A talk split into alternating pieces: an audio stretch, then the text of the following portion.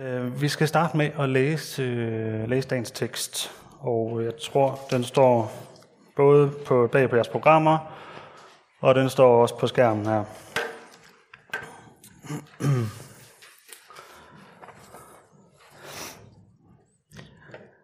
Den tredje dag var der bryllup i Kana i Galilea, og der var Jesu mor med. Også Jesus og hans disciple var indbudt til brylluppet. Men vinen slap op, og Jesu mor sagde til ham, de har ikke mere vin. Jesus sagde til hende, hvad vil du mig, kvinde? Min time er endnu ikke kommet. Hans mor sagde til tjenerne, gør hvad som helst, han siger til jer. Der var der seks vandkar af sten. De stod der efter jødernes regler for renselse og rummede hver to til tre spande. Jesus sagde til dem, fyld karne med vand. Og de fyldte dem helt op. Og han sagde til dem, Løs nu op og bær det hen til skafferen. Det gjorde de så. Men da skafferen havde smagt på vandet, der var blevet til vin, han vidste ikke, hvor den kom fra, men det vidste tjenerne, som havde øst vandet op. Kaldte han på brudgommen og sagde til ham, man sætter ellers den gode vin frem først, og når folk har drukket godt, så er den ringere. Du har gemt den gode vin til nu. Dette gjorde Jesus i Kana i Galilea som begyndelsen på sine tegn og åbenbarede sin herlighed og hans disciple troede på ham. Øh, ja, vi vil lige starte med at bede sammen.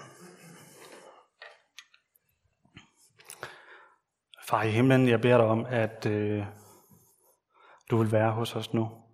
Tak, at øh, du har lovet, at hvor vi mødes i dit navn, der vil du også være hos os. Jeg beder dig om, at du vil øh, åbne dit evangelie for os og åbne vores hjerter for, hvad du har at sige til os. Amen. Den her øh, tekst, som er fra Johannes evangeliet kapitel 2, den er, øh, det, er, det er teksten fra, øh, fra Folkekirkens øh, tekstrække til i dag, til anden søndag efter Hellig Tre Konger. Og jeg har valgt at kalde overskriften for at gemme det bedste til sidst.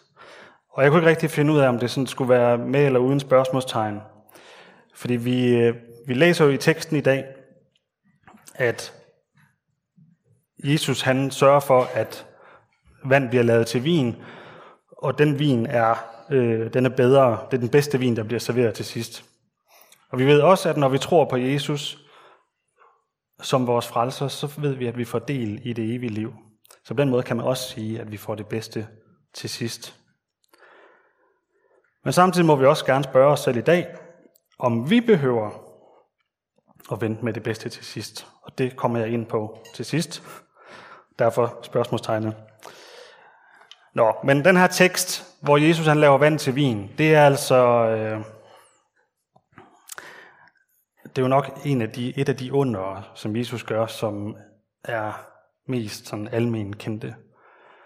Øh, der findes vel, der findes vel næppe en stand-up-komiker i Danmark, som ikke på et eller andet tidspunkt har, øh, har lavet øh, jokes med vand, der bliver til vin. Det er vel sådan en... Ja, jeg tænker, det er sådan noget, der i det hele taget bliver, lavet rimelig, meget, øh, rimelig mange jokes med. Og samme grund, så har jeg også virkelig øh, kæmpet med, hvad, hvordan skulle jeg gribe den her tekst an? Øh, nok bare fordi jeg selv synes, at den er sådan det er sådan lidt fortærsket på en eller anden måde. Eller, altså, Jesus laver vand til vin. Yay. Der er der måske der er sådan lidt mere svung, i, bare for at være lidt moderne, i, i nogle af de andre under, som, som Jesus han gør, ikke? hvor han helbreder syge, virkelig syge, eller han forvandler en uh, lille drengs uh, lille bitte madpakke til et festmåltid for mange tusind mennesker, eller han øh, uh, genoplever døde. Men vand til vin, Derfor så, så har jeg tænkt at gribe, mig, uh, gribe det an på den måde, at uh, jeg simpelthen bare gennemgår teksten fra ende til anden, uh, vers for vers, og uh, prøver at uddybe, hvad det er, egentlig er, der foregår uh, til den her, ja, i den her tekst i det hele taget. Så får vi måske også lært en lille smule i dag. Og uh, så vil jeg prøve at trække nogle pointer ud undervejs, og så se, om jeg kan få det til at, uh, eller vi kan få det til at give os en eller anden øh, mening, som vi kan tage med os hjem herfra. Øh, og få en eller anden idé om, hvad det er, Johannes egentlig, evangelisten Johannes, hvad det egentlig er, han gerne vil fortælle os med den her øh, beretning om det her under. Sådan så det ikke bare kommer til at stå som en eller anden plat øh, historie om, at Jesus han, øh, sætter gang i, i drukfesten. Så der er altså nogle dybere lag i, øh, i den her tekst, som er, som er vigtige at få frem. Og vi skal også, jeg ved ikke om I kan huske det, men jeg har holdt nogle, nogle prædikener nu over starten af Johannes evangeliet, og, og Johannes han vil jo gerne, det der er specielt for ham, det er, at han, han vil jo gerne fortælle om, hvem Jesus er, øh, og vise os, hvem Jesus er. Det er ikke sådan så, at de ting, der, bare, eller de ting, der bliver skrevet her i kapitel 2, at de bliver skrevet, imens de foregår. Altså vi skal forestille os Johannes sidde som, som 60-årig og har oplevet det hele, alt hvad Jesus gjorde. At Jesus døde på korset, at han opstod og, og, og tog, øh, tog tilbage til sin far i himlen. Og så skal vi forestille os, at når Johannes han beskriver Jesu under, at så er det i lyset af, at det ved han godt, at det er i lyset af, hvem Jesus er, at han vidste, hvem Jesus er. Øh, Johannes skriver til sidst i sit øh, Johannes evangelie, det er et af de sidste, øh, næst sidste kapitel, der skriver han, at Jesus gjorde også mange andre tegn, som hans disciple så. Dem er der ikke skrevet om i den her bog, altså Johannes' evangelie. Men dette er skrevet for, at I skal tro, at Jesus er Kristus, Guds søn, og for, at når I tror, skal have liv i hans navn. Så det er pointen med alle de beskrivelser, Jesus, eller Johannes han laver omkring Jesus og hvad Jesus gjorde. Og så får vi faktisk også lidt hjælp øh, til forståelse af det her bryllup i Kana øh, i dag, når vi læser øh, dagens lektie fra Folkekirken, som jo er den gamle testamentlige lektie, og fra dagens epistel, som er den her, øh, det her fra et af brevene i en læsning fra et af brevene i Nye Testamente, som i dag er fra Romerbrevet, og det kommer jeg lige tilbage til senere. Men, men i dagens lektie, vi skal ikke læse det hele, men det er fra 2. Mosebog 33, 18-23, vi nøjes bare med det første vers. Der står der, at Moses på Sinais bjerg han råber til Herren, lad mig dog se din herlighed. Lad mig se, hvem du er. Og Gud han svarer ham, at øh, det kan han ikke få lov til. Han kan ikke få lov at se hele hans herlighed. Hvis Moses ser Guds ansigt, så vil han dø. Det kan ingen få lov til. Men han kan få lov at se hans ryg. Så Moses får lov at se en lille smule af Guds herlighed. Og det er formentlig også det, Johannes han ønsker med den her beretning i dag, at han vil gerne vise os en lille smule af Guds herlighed. Johannes er i øvrigt den eneste af evangelisterne, der beretter om, om brylluppet i Kana. Ja, men vi starter fra en ende af, og jeg vil lige pointere, at øh, det går lidt langsomt i starten, og så til sidst, så, whoop, så er vi færdige. Så bare så I ikke sidder og kigger på og der siger, at det her det bliver han aldrig færdig med. Så der er altså lige mest til de første vers, og så accelererer vi derfra. Så ingen grund til panik. Men øh, den tredje dag var der bryllup i Kana i Galilea, og der var Jesu mor med. Den tredje dag, den tredje dag var altid på græsk og efter jødisk tællemåde dagen efter i morgen. Det vil sige, at dagen i dag, det var den første. Øh, så egentlig så den tredje dag, det er altid to dage senere, fordi man regnede dagen i dag for den første. Og i det her tilfælde, så var den første dag, hvis vi læser det foregående kapitel, så var den første dag øh, den dag, hvor disciplen Nathanael bliver kaldet til at være Jesu disciple. Og det giver måske mening lige om lidt. Og på den tredje dag, altså det vil sige to dage efter, så var der så bryllup i Kana i Galilea. Og der var flere byer i Israel, der hed Kana, Derfor så bliver der refereret til Galilea, så man vidste, det her, det var altså Kana, der ligger 6 km uden for Nazareth. Bum, så er der styr på det. Og så står der, at Jesu mor var med. Og det betyder altså, at i hvert fald ifølge de fortolkninger, jeg har læst, at Josef, Marias mand, han er død på det her tidspunkt. Når man holdt bryllupper den her gang, eller på det her tidspunkt, så var det typisk en ugelang fest. Og der blev forberedt festmåltider for rigtig mange gæster. og ugen gik med at fejre det her nye par øh, og deres liv sammen. Og ofte, i hvert fald når det var sådan en lille by som i Kane, så var det meste af byen inviteret med. Øh, og det kunne blive betragtet som en fornærmelse, hvis man takkede nej til sådan en bryllupsinvitation. Så det giver sig selv, at det har været meget nødvendigt med omhyggelig planlægning, når så mange mennesker de skulle beværtes med mad og drikke. Og hvis vinen den slap op, så ville det ikke bare være pinligt, men det ville simpelthen være et brud på gæstfrihedens uskrevne øh, regler.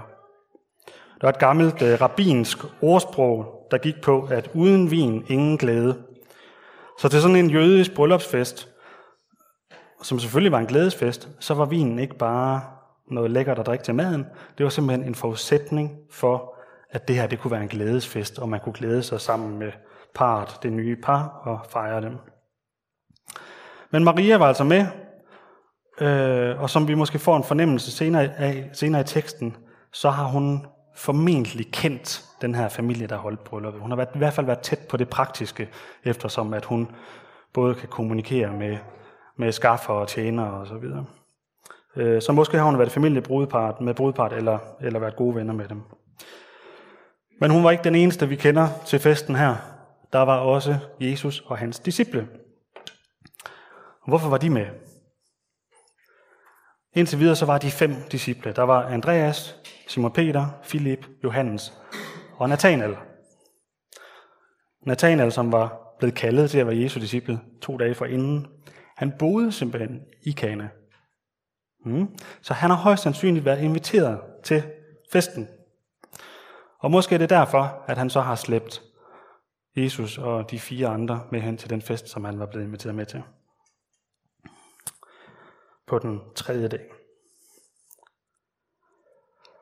Og her synes jeg, at vi skal, vi skal bemærke, at Jesus han tager med til den her fest. Øh, Guds søn, som var sendt til jorden, øh, med den mission, at han skulle frelse hele menneskeheden, øh, han har måske haft rigeligt at se til, tænker jeg. Eller han har nok haft en del på programmet, han skulle nå. Alligevel så tager han med Nathanael og gutterne til bryllupsfest henne i byen. Øh, og nogle gange så tænker jeg, at vi kan måske godt have en eller anden idé om, hvad for nogle opgaver, der er de rigtige, og hvad for nogle opgaver, der er øh, nedprioriterer de ikke så fromme ting. Måske er det, vil vi hellere, synes vi måske, det er mere korrekt at tage afsted til lovsangsaften, end det er at tage afsted til fødselsdagsfest eller et eller andet. Øh, og især hvis det er værtslige sociale arrangementer, så, så er det måske bedre, hvis der er noget henne i kirken eller henne i ungdomsforeningen eller sådan et eller andet. Øh, men for mig så, så siger det her lidt om, at måske, måske er de sociale arrangementer og begivenheder også en del af vores opgave. Øh, Jesus han kom for at være sammen med mennesker. Øh, så han satte pris på at være med til den her bryllupsfest, fordi der var mennesker med. Ja. Så nogle gange så kan vores opgave som kristne, den kan måske også løses ved, at vi tager med til festligheder. Og øh, så kommer så det pinlige, at vinen den slipper op. Og jeg kan med helt ro og fuld af selvtillid fortælle jer, at øh, jeg tror ikke, der er en eneste af jer herinde, der nogensinde har været ude for, eller nogensinde vil komme ud for, at I sidder hjemme i mit hus og siger, de har ikke mere vin. Det kommer simpelthen ikke til at ske. Det ville være super pinligt. Og her er det endnu mere pinligt. Som jeg sagde før, så er vin det er ligesom en forudsætning til sådan en glædesfest. Ellers så var det ikke nogen fest, hvis der ikke var vin. Og måske er der nogen af jer, der har prøvet at skulle holde en sådan nøje planlagt bryllupsfest eller et eller andet, og så er der et eller andet, der glipper, et eller andet, der slipper op, eller et eller andet, der ikke dur, eller ja. Og det er vildt pinligt. Til øh, Tanja som mit bryllup, så var der øh, muslinger til forretten. Øh, jeg har aldrig lært at spise muslinger. Og jeg havde ingen appetit til mit bryllup, fordi det var før mænd blev vatnis og skulle starte med at holde deres tale. Så her, dengang der sad man jo og holdt sig hele aftenen indtil klokken halv time før midnat, før man skulle øh, holde sin, øh, sin brudetale, og, øh, eller gommens tale. Øh, så jeg havde ingen appetit, og derfor så spiste jeg heller ikke øh, nogen muslinger. Og dagen efter så fik jeg at vide, eller fik vi at vide, at de her muslinger, de havde altså forårsaget, at en del af gæsterne var blevet virkelig syge til festen, øh, og fået voldsom hovedpine og kastet op og alt muligt ude på, altså på hotellet til festen. Simpelthen. Men vi fik det heldigvis først at vide dagen efter. Men det er jo sindssygt pinligt. Og til den her fest, der var det endnu mere pinligt, fordi det var ødelæggende for festen. Man blev til grin over for de indbudte. Og som nævnt før, så har Maria nok været rimelig tæt på det praktiske, øh, på den praktiske del af festen, siden hun vidste det. Og så siger hun til Jesus, de har ikke mere vin. Og så spørger, hvorfor henvender hun sig til ham? Øh, hun har ikke set nogen af hans under endnu. Det her, det var hans første. Men måske har hun alligevel lyttet til hyrderne, øh, dengang Jesus han lå i krybben. Måske har hun lyttet til englen Gabriel, der sagde, at hun skulle føde Guds søn. Så hun har nok haft en eller anden idé om, at Jesus han kunne nok hjælpe hende med et eller andet måske. Og i hvert fald, så tænker jeg, at når Josef, hendes mand, var død, så har hun nok været vant til at kunne spørge sin voksne søn om tjenester, når hun har boet alene og haft brug for hjælp. Og så kommer svaret. Hvad vil du mig, kvinde? Min time er endnu ikke kommet. Og jeg er ret sikker på, at I har det på samme måde som mig, når I læser det her. Jeg tænker i hvert fald, hvem, hvem taler sådan til sin mor? Hvad vil du mig, kvinde? Det er altid undrer mig, at, at Jesus, som skal være vores forbillede på, på alting, at han taler til sin mor på den måde. Hvad vil du mig, kvinde? Og her kan det godt give mening med lidt dybdegående bibelstudie. Øh, jeg har fundet omkring 20 udgaver af øh, over, forskellige oversættelser til, hvordan man også kan forstå, hvad Jesus han siger til sin mor, hvordan han svarer sin mor. Vi skal ikke gennemgå de 20 bare roligt. Men hvis man koger dem sammen, så passer de faktisk ret godt sammen med, hvad der står i, øh, i Bibelen 2020 øh, oversættelsen, hvor der står, at Jesus svarede hende, det skal du ikke bekymre dig om. Eller en anden oversættelse, jeg fandt, der hedder New English, hvor der står, din bekymring er ikke min. I hvert fald så bliver det ikke negativt modtaget af moren, at Jesus han siger det her til hende, fordi tværtimod så går hun direkte til tjenerne og siger, gør hvad som helst han siger til jer. Hun havde altså så stor forventning og tiltro til Jesus, at hun forventede, at han ville jo nok gøre noget, et eller andet. Så hun satte tjenerne i gang. Gør, som han siger. Øhm, det, det tror jeg godt, vi kan lære noget af, når, når vi står med vores problemer, jeg står i mine problemer, og beder til, at Jesus han skal løse dem. Så vil jeg jo gerne, jeg vil gerne have, at han løser dem på min måde, og på den måde, som jeg forventer det. Det er lang tid, eller undskyld, det er langt fra altid, at Jesus han løser vores problemer, sådan som vi forventer det. Lidt ligesom om, at han svarer mig, Michael, din bekymring er ikke min bekymring. Lidt ligesom, at Gud han også siger i, øh, til Esajas, profeten Esajas, i øh, Esajas 55, For så højt som himlen over jorden er mine veje højt over jeres veje, og mine planer over jeres planer. Så vi kan ikke forvente, at Jesus han løser vores problemer efter vores hoved, sådan som vi gerne vil have det. Men ligesom Maria, så må vi gerne tro på, at han lytter til os, og at han gør noget. At han gør et eller andet. Her i dagens tekst, der er det så ret konkret, sådan som han løser det. Øh, en til en i forhold til forventningerne, tror jeg. Øh, der var nemlig seks vandkar af sten, der stod der efter jødernes regler for renselse og rummet hvert til to, to til tre spande. Og i en del af det materiale, jeg har læst øh, op på til den her tekst, så svarer de her to til tre spande, det må være nogle store spande, for det svarer til 100 liter. Det vil altså sige 600 liter vand i alt i de her seks vandkar. 600 liter vand kunne de rumme. Vandkar, vandkarerne her, de havde en vigtig øh, funktion Øh, både øh, ceremonielt, men også i forhold til den jødiske husholdning, det var sådan, at ingen spiste uden først at vaske hænder. Det er også det, nogle af os prøver at lære vores børn. Og når der kom gæster, øh, så tog man vand til at vaske deres fødder. Det var også en helt almindelig gestus. Øh, og så var der noget ceremonielt også, hvis man var blevet øh, fra, fra, fra lovgivningen af i, i Mosebøgerne, hvis man var blevet ceremonielt uren, øh, og havde lavet et eller andet, hvor man, måske var man kom til at røre et eller andet, eller som man ikke må, øh, eller jo, det må man gerne, men så bliver man uren, øh, så skulle man rense sig øh, i det her vand. Øh, så det havde altså også en, en ceremoniel funktion. Og her kan vi selvfølgelig, der, her er det ret let at trække nogen, noget symbolik ud i forhold til de her regler, som jøderne havde for renselse med det her vand, som så bliver forvandlet til vin. Der kan vi godt tænke, okay, kan det, kan det sige et eller andet om, om øh, den nye pagt, som renser os for synd, når vi får Jesu blod i nadvåren. Jeg ved ikke, om, det er det, om Jesus han har en idé med at signalere det med det her under, men Johannes, som har som har været med hele vejen, øh, og som sidder og skriver alt det her, øh, for ham, som kender hele, øh, Johannes, som kender hele sammenhængen, så giver det måske god mening at drage den parallel. Men Jesus sagde til dem, fyld karne med vand.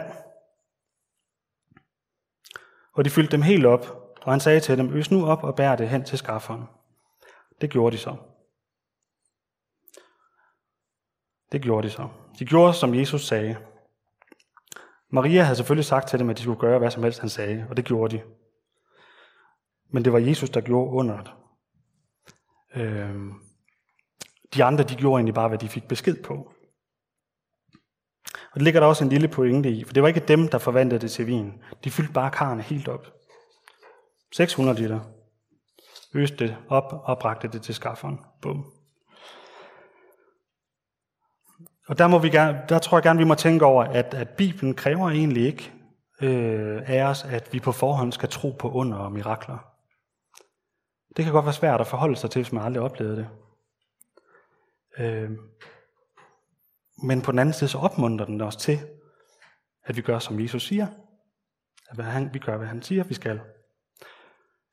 Øh, og selvom vi nogle gange, øh, selvom vi bliver befalet, at vi skal øh, øh, elske Gud og vores næste af et 100% helt og rent hjerte, så ved vi godt, at det kan vi bare ikke. Selvom vi godt kan øve os i at gøre gode gerninger, så kan vi bare ikke gøre det uden at være en lille smule egoistiske. Men vi kan godt hente en spand vand. Og vi kan godt bede ham hjælpe os med at gøre de ting, som han ønsker, vi skal. Og der får vi som jeg sagde til at starte med, der får vi en lille smule hjælp fra, øh, fra episten i dag, øh, fra Romerbrevet, øh, hvor vi måske får at vide lidt om, hvad er det egentlig, Jesus han gerne vil gøre, eller hvad er det, han gerne vil have, vi skal gøre. Øh, jeg vil ikke læse hele stykket, jeg bare læse fra kapitel 9 til 16, som står her, at kærligheden skal være oprigtig. Afsky det onde og hold jer til det gode. Vær hinanden hengivende i broderkærlighed. Kappes om at vise hinanden agtelse – Vær ikke tøvende i jeres iver, vær brændende i ånden og tjen Herren. Vær glade i håbet, udholdende i trængslen, vedholdende i bønden, og vær med til at hjælpe de heldige, når de har behov for hjælp. Læg vægt på at være gæstfrie. Velsign dem, der forfølger jer. Velsign og forband ikke. Glæd jer med de glade, græd med de grædende. Hold sammen i enighed. Stræb ikke efter det høje, men hold jer til det lave. Øhm som øh, da Peter Tekov han var her i, onsdag, eller i, i sidste søndag, så sagde han, at øh, gennem syndserkendelse, så fik vi del i frelsen. Og han sagde, at gennem dåben er vi allerede flyttet over i Guds rige. Så som han sagde, den del er der styr på. Det evige liv, det er der styr på. Så derfor så må vi også gerne med frimodighed øve os på de her ting, som Paulus han nævner. Og bede Jesus om at hjælpe os med det. Også selvom det aldrig bliver fejlfrit, aldrig bliver perfekt, og aldrig bliver bare en lille smule egoistisk, så er det sådan, Jesus han ønsker, at vi skal gøre. Og jeg tror, at sådan en beretning, som den vi læser om i brylluppet i Kana i dag, den må gerne motivere os til beredvillig forventning. At jeg skal være villig til at gøre, hvad han siger, og lægge tingene frem for ham. Og så må jeg også gerne forvente, at Jesus griber ind og gør usædvanlige ting. At han gør noget. Øh, I vores, øh, i vores B-gruppe, der har vi sådan en lille øh, bønnebog, og øh, der skriver vi bedeemner i, hver gang, at vi øh, holder bedemøde, og det gør vi som regel, hver gang vi er sammen. Og så, øh, og så krydser vi dem af efter, øh, efterhånden, som vi har fået bønnesvar. Og så skriver vi nye bedeemner ind, og sådan fortsætter det indtil bønnebogen den er fyldt. Og når den er fyldt, så starter vi på en ny. Og ved I hvad? Det er helt vildt, så mange bønder, vi har fået besvaret. Helt vildt. Erfaring er, at Jesus griber ind og gør noget. At han gør usædvanlige ting. Ikke altid det, vi forventer. Men han svarer. Og det er det, der sker til festen her også. Jesus beder dem fylde karne med vand og bringe det til skafferen. Øh, skafferen, det er den mand, der ligesom er ansvarlig for alt det praktiske ved festen. Og da skafferen han har smagt på vandet, der er blevet til vin, så går han hen til brudgommen og siger til ham, øh, man sætter ellers den gode vin frem først, og når folk så har drukket godt, så er den ringere. Du har gemt den gode vin til nu. Og uden at skafferen egentlig ved af det, han vidste jo ikke engang, hvor det kom fra, så sætter han ord på den måde, Jesus han handler på. At Jesus gemmer det bedste til sidst. Han giver os mange glæder og velsignelser hele vejen igennem vores liv. Men den største glæde gemmer han til sidst. Glæden i Guds evige rige, når Jesus kommer synligt igen i al sin herlighed. Og til brylluppet i dag, så åbenbarede han lidt af sin herlighed. Ligesom Moses fik lov til at se lidt af Guds herlighed. Det gjorde Jesus i Kana i Galilea som begyndelsen på sin tegn og åbenbarede sin herlighed, og hans disciple troede på ham. Øh, når jeg læser det sidste her, med at gemme det bedste til sidst, så er jeg sikker på, at øh, så, så giver det mig noget at tænke over. Det giver mig noget at tænke over i forhold til, hvad jeg tror, at der kan gøre mig glad, hvad der kan stille mig tilfreds, hvad der kan fylde mit liv med mening.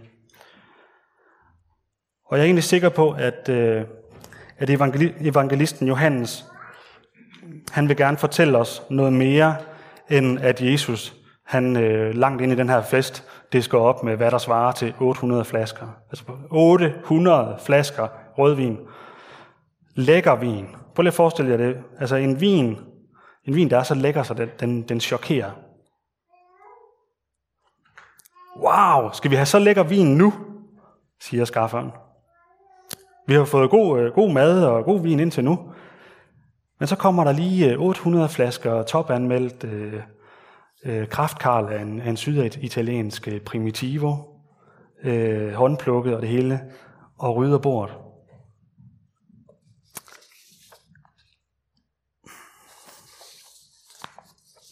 Nu sidder jeg så fast i det, ligesom dronningen. Jeg mangler den sidste side, den er her.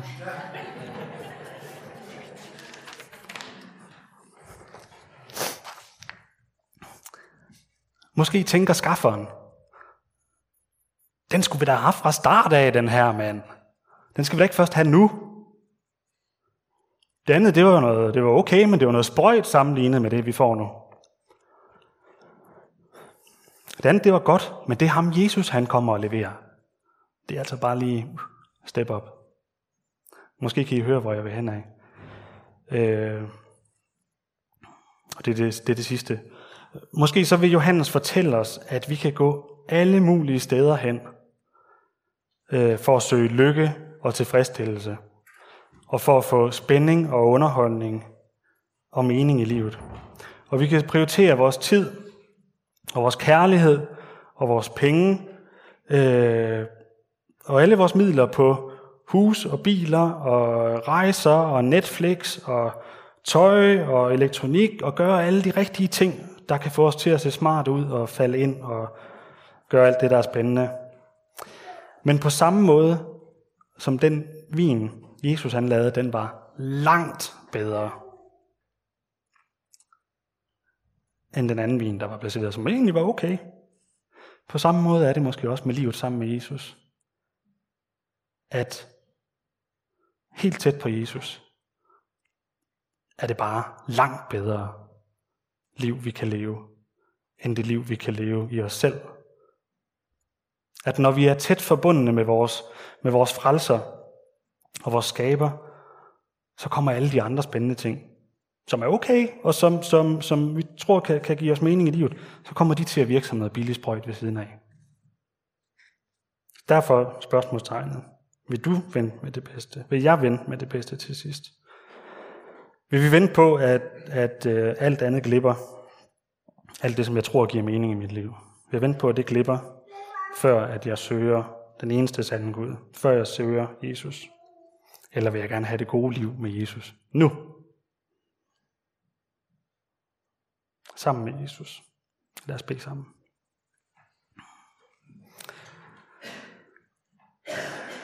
Jesus, tak fordi, at øh, du minder os om i dag, at vi kan få et bedre liv sammen med dig, end vi kan få sammen med os selv.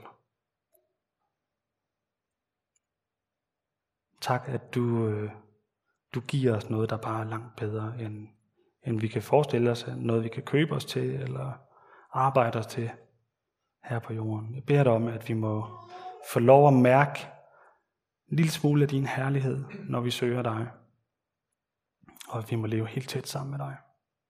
Det beder jeg dig om i dit navn. Amen.